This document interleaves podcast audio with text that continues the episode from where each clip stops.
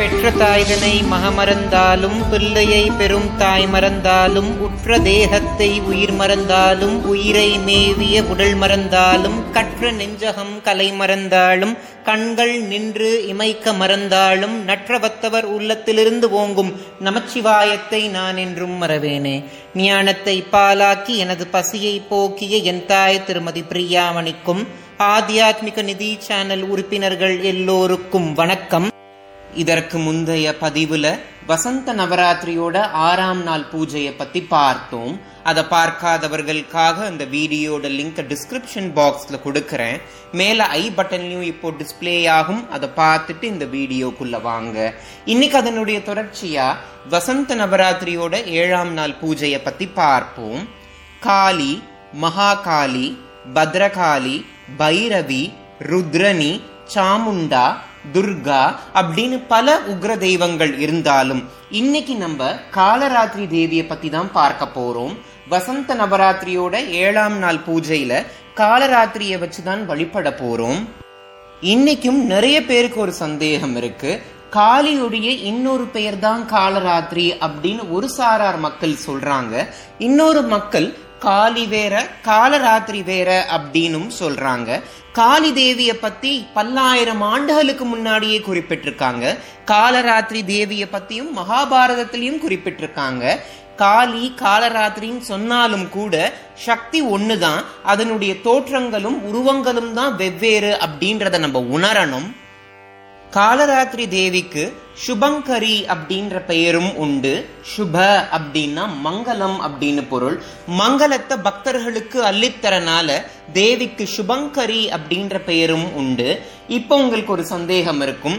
இந்த தேவியை நாங்க வழிபடும் பொழுது எங்களுக்கு என்னெல்லாம் கிடைக்கும் அப்படின்னா பில்லி சூனியம் திருஷ்டி ஏவல் இது போன்ற விஷயங்கள்லாம் உங்க வாழ்க்கையை விட்டு நீங்கி சந்தோஷமானது ஆற்று வெள்ளம் போல பெருகும். மனித உடம்புல மூலாதாரம் சுவாதிஷ்டானம் மணிப்பூரகம் அநாகதம் விஷுத்தி ஆக்ஞா சகஸ்ராதலம் போன்ற ஏழு சக்கரங்கள் இருக்கும். பொதுவாவே காலராத்திரி தேவிய சகஸ்ராதலத்தோட ஒப்பிட்டு பேசுவோம். சகஸ்ராதலம் அப்படின்னாலே அது நமக்கு தெரிஞ்சதுதான். நம்மளுடைய உயிர் சக்தியானது ஆறு ஆதாரங்களை கடந்து சகஸ்ராதலத்தை அடையும் போது மதி அமுதானது சமைக்கப்படும். அதுபோல இந்த தேவியை வழிபடும் பொழுது நம்ம சகஸ்ராதலத்தை ஞானமானது உண்டாகும். ஞானம் உண்டாச்சினாலே மோட்சமும் உறுதி. கழுதை மீது அமர்ந்திருக்கக்கூடிய இந்த தேவி கருப்பு நிற தோற்றத்துல தான் காட்சி அளிப்பால் தேவிக்கு நான்கு கரங்கள் இருக்கும். வலப்பக்க கரத்துல அபய முதிரையும் வரத முதிரையும் இருக்கும். இடது பக்க கரத்துல வாழ் போன்ற ஆயுதங்கள் இருக்கும். சனி பகவானுக்கு அதிபதியா விளங்கக்கூடிய இந்த தேவியை வழிபடும் பொழுது சனியுடைய தாக்கத்திலிருந்து நம்ம நம்மளையே பாதுகாத்துக்கலாம்.